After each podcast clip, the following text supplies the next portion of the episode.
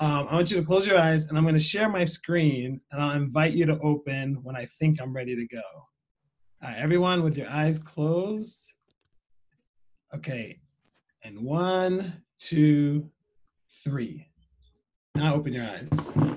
Um, as a true millennial, I'm usually on several text chains at the same time, and I was amazed um, over the last week how many people sent me this picture. I don't know if you could read it on my screen. It says, Me looking outside to see what chapter of Revelation we're doing today.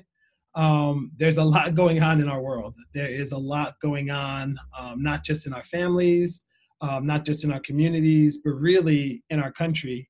Um, there's a lot going on when it comes to COVID season. Um, there's a lot of you who have been impacted at home, at work, church, we're doing via Zoom. Um, there's a lot going on when it comes to racial justice. Um, a couple weeks ago, we were protesting not being allowed to go outside, you know, and marching on capitals. And, and now we're protesting racial justice. There's a lot of people across the board who are filled with angst, who are filled with anger, who are filled with stress. And I think for the most part, all of us are, are filled with the unknown.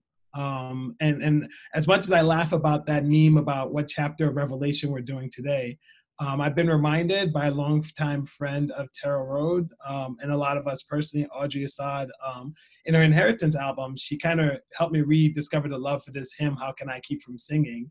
And that's kind of been my prayer through some of these seasons. Um, that and Psalm 91 has really carried me through. Um, there's a lot of us who are facing this unknown, who are facing um, just a lot of struggle right now and trying to piece it all together. But I just want to invite you as we go through this season to take a deep breath and remember Christ is still Lord of heaven and earth. And when it gets too much, take another deep breath and remember that Jesus' love is what leads us now, like it's always done. All right, from our second exercise before we get going, um, I have to apologize. This is going to be completely ageist. Um, if you weren't born, then you don't have to worry about it. But I want everyone to just go back in their mind to um, 1999. Uh, I, I'm going to try to be bold enough to have one or two people share.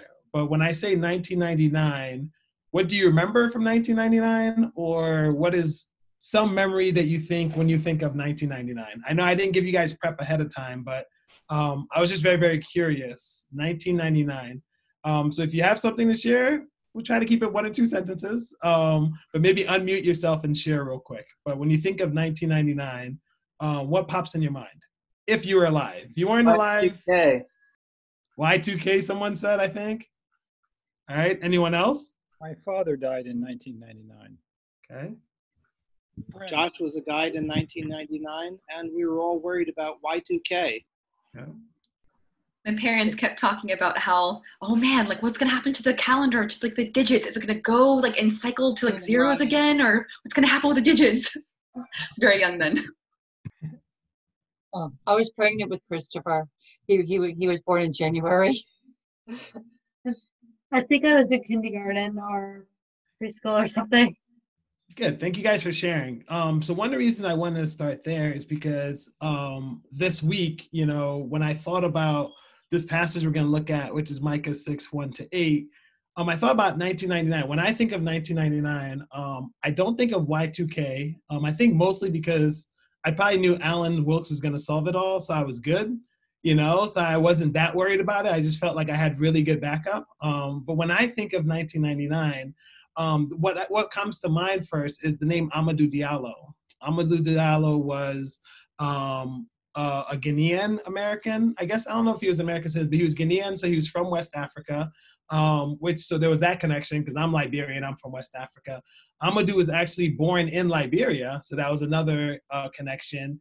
He was an immigrant, he was a refugee, he lived in New York City, so that was another connection. So even though at the time I was a junior in high school living in Philadelphia, um, there was that kinship almost, you know, it's like, wow, he was born in the country I was born in. Wow, he's in New York City. I used to live outside New York City. Um, wow, he's black, I'm black. Um, and if you remember the story of Amadou Diallo, it was in February 1999, um, and he was unarmed. He was outside of an apartment building, and um, some plainclothes officers thought that he was, um, uh, um, I guess they, they, they thought he was a, a suspect in a case that they were working on, and it ended up in his tragic death. And I remember this story in 1999 because when I first landed in America, you land with this idea that this is the land of opportunity. Um, and I think I had been in America for seven years at that point, and what I'm starting to learn about America too is that as much as this is the land of opportunity, it's not always the land of opportunity for all of us. And I think what Amadou Diallo really kind of fortified in me was this question that I think I've been wrestling with for since that point for now 21 year, um, years. And that question is simply, does America care about Black death? Does the church? Do Christians? And then when we look at uh, passages like Micah 6, 1 to 8, the question becomes, where is justice, mercy, and peace in this? So if you have your Bibles, turn with me to Micah 6. Uh, my translation is going to be slightly different than yours, um, and that's okay because it's literally my translation. Um, one of the joys of going to seminary is you get to take Hebrew and you have to have fun with it. So my idea of having fun was translating this Micah 6, 1 to 8. So I think it's mostly the same, but it is going to be slightly different. Um, if you don't have your Bibles, I think I can, I'll share my screen and you can just read along on my, or you can follow along my screen as well. Um, that might be easier. So Micah 6, 1 to 8, and then I'll open us in prayer. Please hear what the Lord has to say. Stand up and plead my case before the mountains, and let the hills hear your voice. Hear you, O mountains, the Lord God's case. Listen, you enduring foundations of the earth. For the Lord God has a case against his people. He will be proven right before Israel. O my people, what have I done to you? Have I grieved or offended you? Please testify against me. For I brought you up out of the land of Egypt and from the house of slavery. I ransomed you and I sent before you Moses, Aaron, and Miriam. O my people, please remember what Balak the destroyer, king of Moab, plotted against you. How Balaam, son of Beor, answered him. Remember your journey from Shittim to Gilgal, that you may know the righteous acts of the Lord God. With what shall I come before the Lord God? Shall I come before him with burnt offerings? Shall I come before him with calves a year old? Will the Lord be pleased with thousands of rams or 10,000 rivers of oil? Shall I give up my firstborn for my rebellion? Shall I give up the fruit of my body for the sin of my entire being? He has shown you, O mortal, what is good. And what does the Lord require or ask from you? To do God's justice, to love the way God loves, and to walk in peace and shalom humbly with your God. Let's pray together. Father God, we thank you this morning that as your people, we're tasked with looking like you, we're tasked with loving like you, we're tasked with living like you. So, Lord Jesus, we pray now for this time together. Holy Spirit, continue to speak in us and speak to us. Bless this time together as we look at what it means to glorify our Father, what it means to live, and let our light so shine that our world may see and glorify Him as well. God, we thank you for your love. We thank you for your mercy. We thank you for your peace. We thank you for your justice. In your holy and precious name, amen.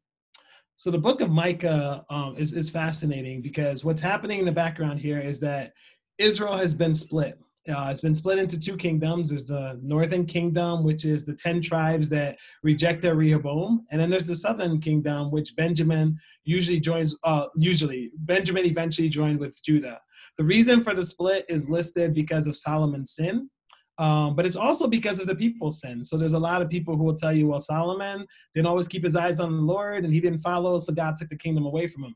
But if you read the entire book of Micah, which I invite you to do this week, you'll see that the sin isn't just on the leader, it's on the people. And there's this idea that's going through Micah that God is going to hold his people responsible for looking like him.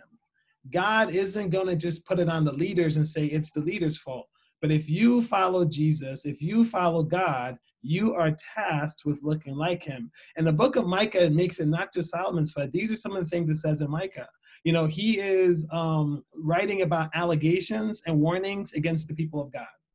God actually in the book of Micah comes down like it is on Sinai, but he comes down now not to give the Ten Commandments or the law, but to give judgment. And what was God angry about? Well, he was angry that the country was built its richness by taking advantage of the poor. He was angry that the rich kept getting richer and the poor kept getting poorer. For us as Americans, we don't have to look that far to say, is God angry about this? Because we have a country that was built on us taking land that didn't belong to us and on free labor.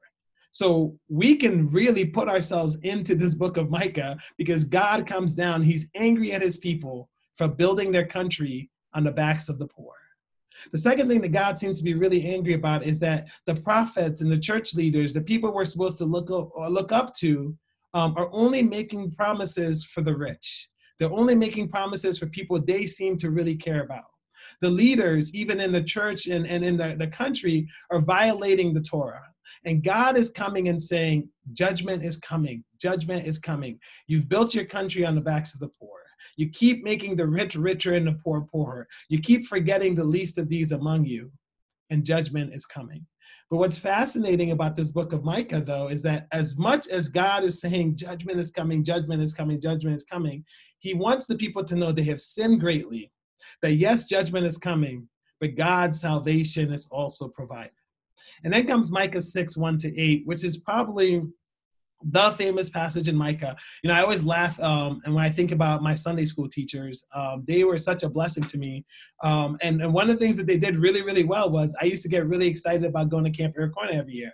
And this is before Google, so I'm really impressed that they did this. So they actually had to know the scriptures, you know? They couldn't just type in Google, what are best verses for teenagers to know, right? Like they actually did the work of the scriptures. And so I memorized Micah 6 8 and Micah 6 1 to 8 one year as part of my list of verses, you know, to go to Camp Iroquois. I think they would pay for a week of camp or maybe two weeks of camp if you memorize like 20 or 50 verses. And, you know, so I have um not necessarily a photographic memory, but I'm very much tutored in the American system where I can put the information in and dump it out. So I was really good at this, you know? And I thought the joke was on them because I would quickly memorize on my way to church, say it, and get my check mark. But all these years later, these verses have remained with me. You know, so it's like they outsmarted me. All my my my Sunday school teachers, they all outsmarted me. And, and so this is a verse and a passage that's really familiar to us. But I want us to go back and, and kind of get the scene of what's happening. In Micah 6, God is, is angry at what the people falling apart and the people not following him, but he puts his people on trial. Like that's what's happening. God is saying, if you follow me, you don't just have to worry about your individual judgment and, and accountability, but you as a people are on trial. And he goes and he says, Look at the mountains, look at the hills. They go on forever. They've been here for generations. They can see how you've treated me. In fact, they're my witnesses. And then God does something that he, he, he does a lot in the Old Testament is he recites his resume. He gives his resume, he gives his record. He says, I am not just you know the the the scorned lover. I'm not just your father who you've disappointed. I'm the God of this world. I'm the one who reached down and pulled you out of Egypt. I'm the one who thought you needed leadership. So I sent it not just in Moses and Aaron, but also in Miriam to lead you. I'm the one who led you on that journey from, from, from Egypt to the promised land. I'm the one who's always been there. And then he does something that I think is, is very common with all of the prophets, right? God seems to not like our worship if our lives don't look like him and obviously we can say worship is all of our lives right and i'm not i'm not you know arguing against that point worship is all of our lives but what god is talking specifically in this micah passage and what the prophets are talking about is do not enter the house of the lord ready to worship if you're not living lives that look like Jesus, that look like God. And God, in fact, scoffs at their worship. He scoffs at their songs. He scoffs at their sacrifice. Why? Because they do not look like Him. And how do we look like him? The answer is simply do justice like I do justice, love mercy like I give mercy, and live in peace. So, the two things I want us to kind of hold on to this morning is simply this God calls and expects every one of us who say we follow Jesus to look like God and not our world. And that's really, really hard for us because our society and our culture has all these other things that we default into as our identity. You know, it might be what we look like. It might be what we're from. It might be who, which political leader that more aligns with who we are. We have, a, or it might be where we live, our socioeconomic status. There's all these things we have in our world and in our country that we find unity in. But one thing that I always remember is simply this God calls all of us to primarily look like Him and not our world. John was Jesus's best friend. And he reminds us in First John 3 if we do right, if we look like Jesus, we look like God. But if we live wrong lives and we live unfaithful lives and we don't look like Jesus, we look like our father, the devil. to me, that is a very, very strong word.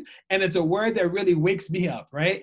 When I'm not being faithful to God, I'm not looking like God. And I think most of us understand that. But what John is saying, and he's echoing something that Jesus taught in the Gospels too, when you don't look like Jesus, you either look like God the Father or you look like the devil. That's the two options. So when we think about mercy, when we think about justice, when we think about peace, it's not about, you know, what we think necessarily. It might not even be about where we align politically, socioeconomically, or as a family. The options, according to John, the person who knew Jesus the most, right? You have to remember, Jesus spoke to hundreds of thousands, maybe graciously we'll say tens of thousands believed um, 72 was what he sent out. He discipled 12, or if you want to be real liberal and think Judas didn't get the message, you'll say 11, right? Um, he had an inner circle of four Peter, Andrew, James, and John. And then John was his best friend. And the person who knew Jesus the most said, If you don't look like God, you look like the devil. So, what does looking like God look like? And Micah 6 8 gives the answer do justice like God does justice. So, how does God do justice? Even in his law, he made provision for the poor, for the orphan, for the least of these. Even in the law that he wrote, and a lot of us, when we look at the law, we say, like, man, these seem so restrictive.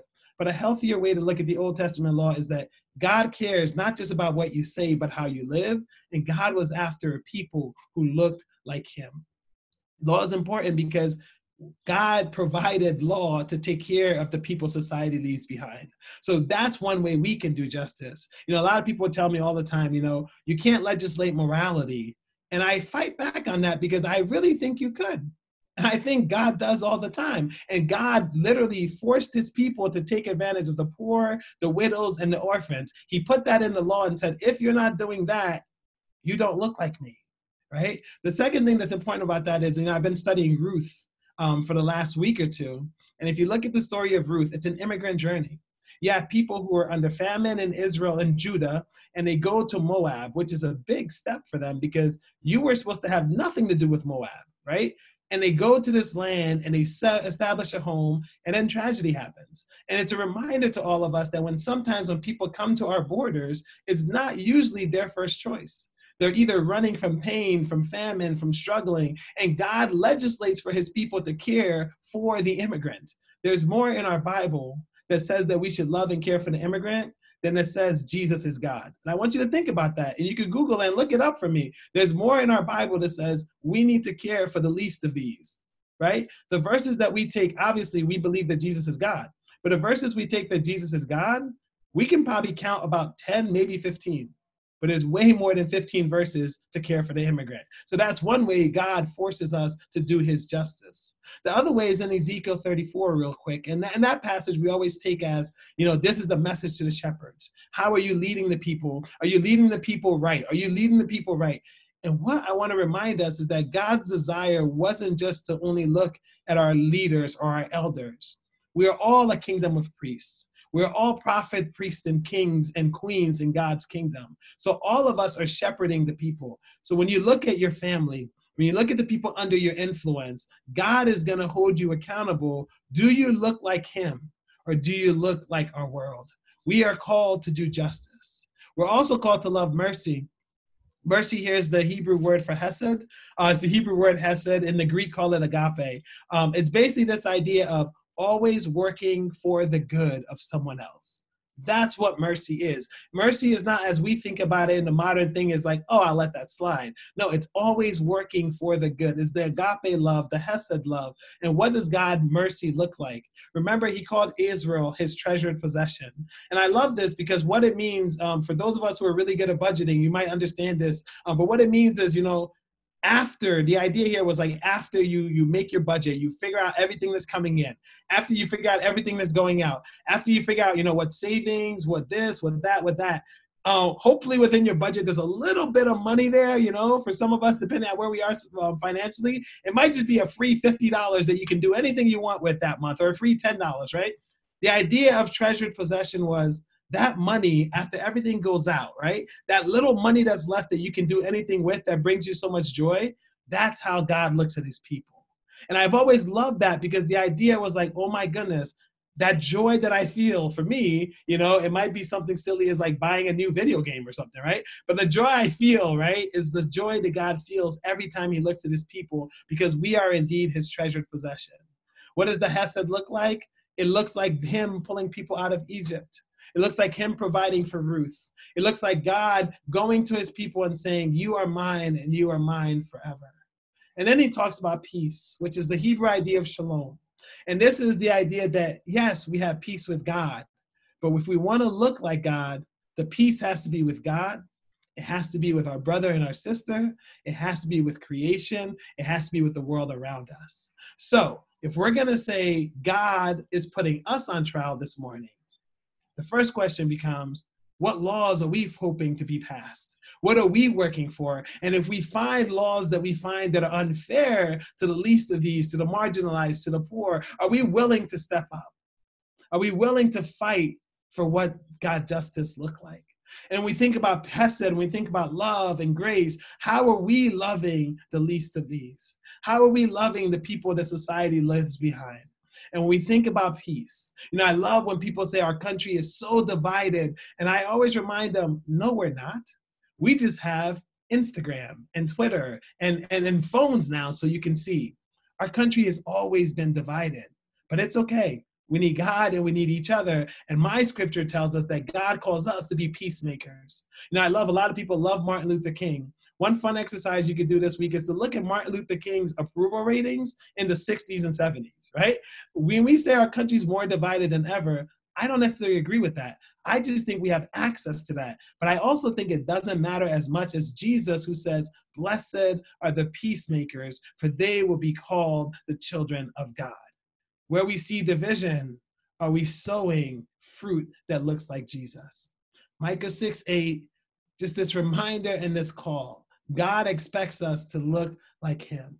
So, what does it mean to look like our God today? The first one, I think it means that all of us have to do justice. All of us have to look at things that we don't think it's right, and all of us are wired differently. But what we don't think is right, we have to ask God for help and then to do the work of making it right.